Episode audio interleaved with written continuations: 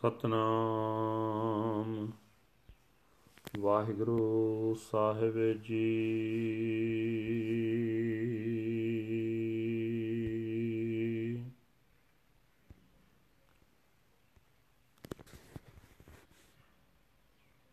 ਸ਼ਲੋਕ ਮਹਲਾ ਚੌਥਾ।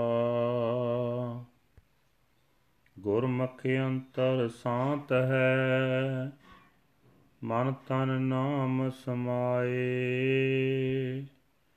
ਨਾਮੋ ਚਿਤਵੈ ਨਾਮ ਪੜੈ। ਨਾਮ ਰਹਿ ਲਿਵਲਾਏ ਗੁਰਮੁਖ ਅੰਤਰ ਸਾਤ ਹੈ।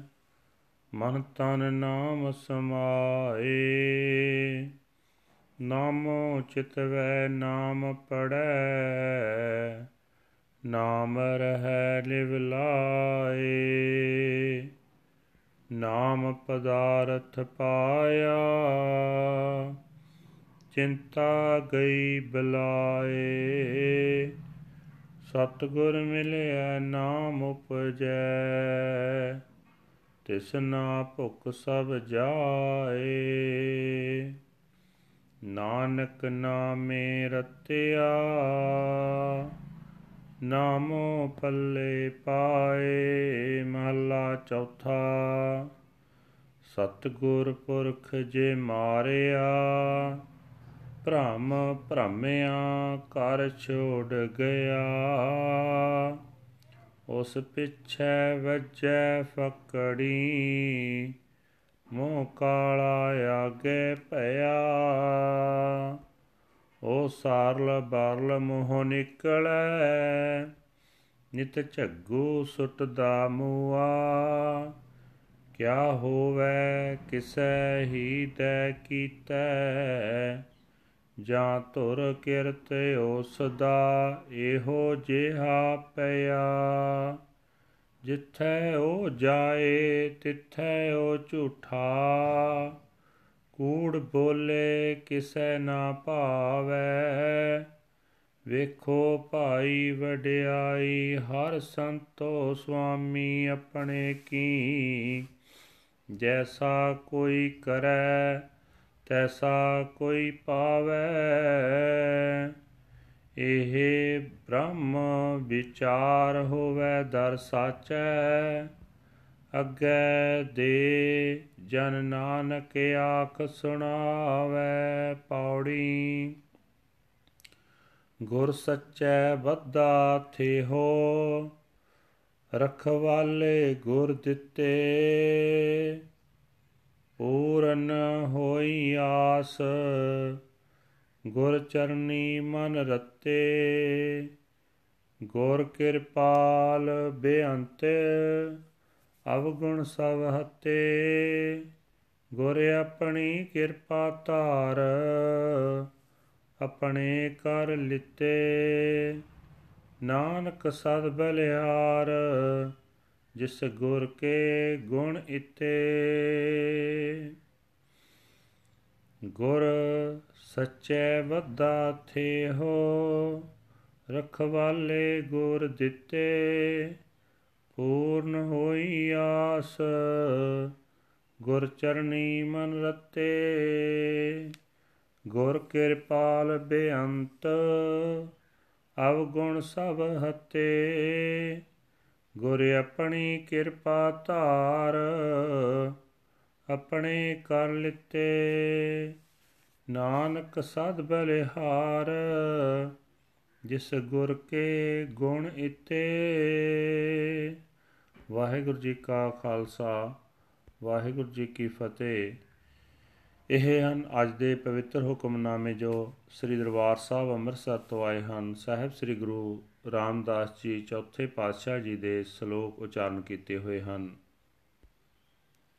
ਗੁਰੂ ਸਾਹਿਬ ਜੀ ਫਰਮਾਨ ਕਰਨੇ, ਕਰ ਰਹੇ ਨੇ, ਜੇ ਮਨੁੱਖ ਸਤਗੁਰ ਦੇ ਸਨਮੁਖ ਹੈ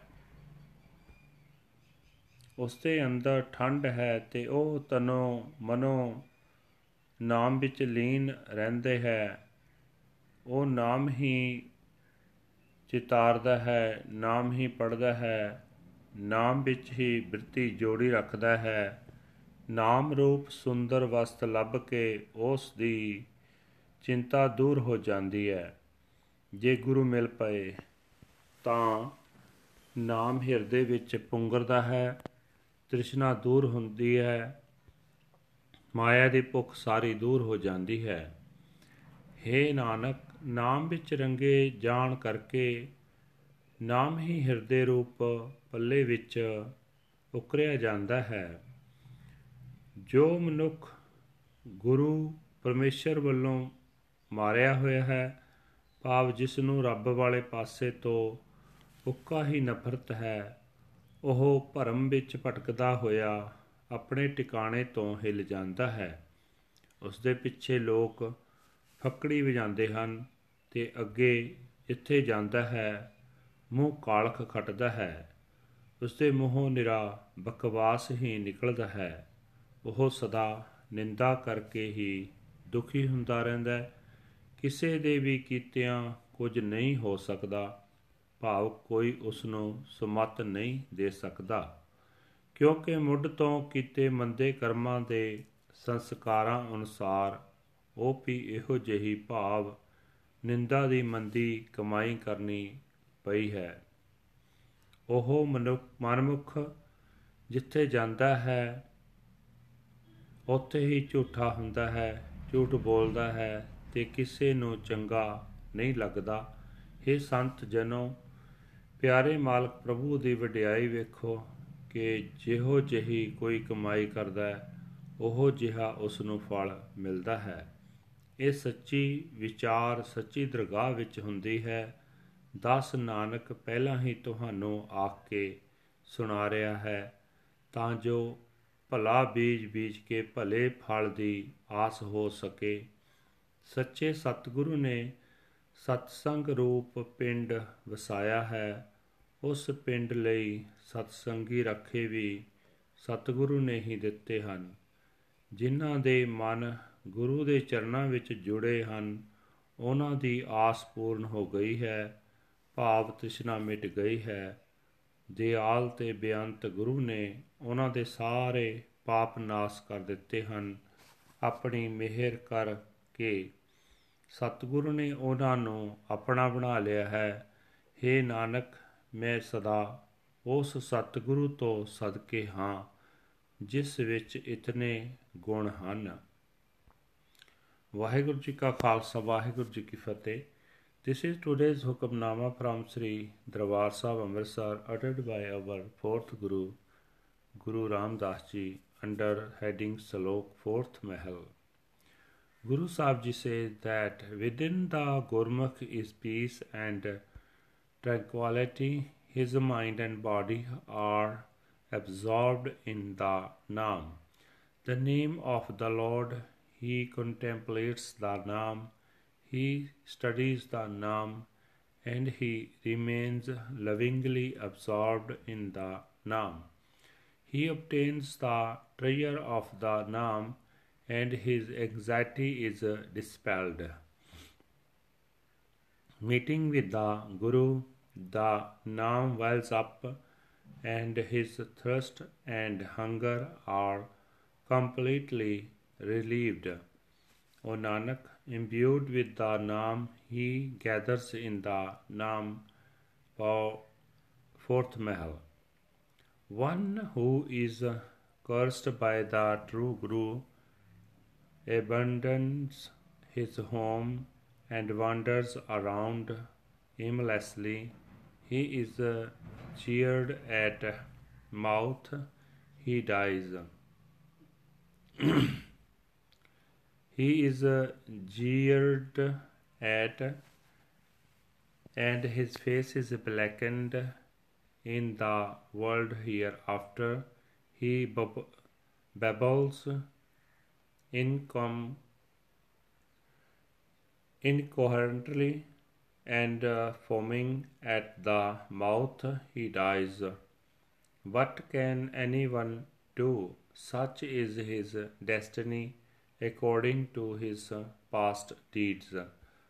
Wherever he goes, he is a liar and by telling lies he not liked by anyone.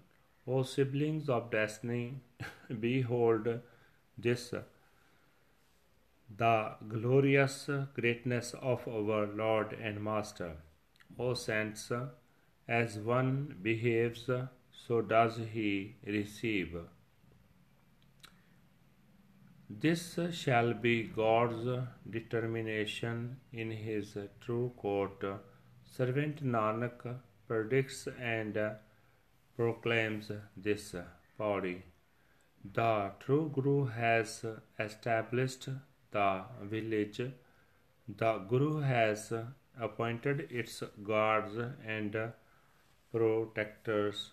My hopes are fulfilled, and my mind is imbued with the love of the Guru's feet. The Guru is infinitely merciful. He has erased my all my sins.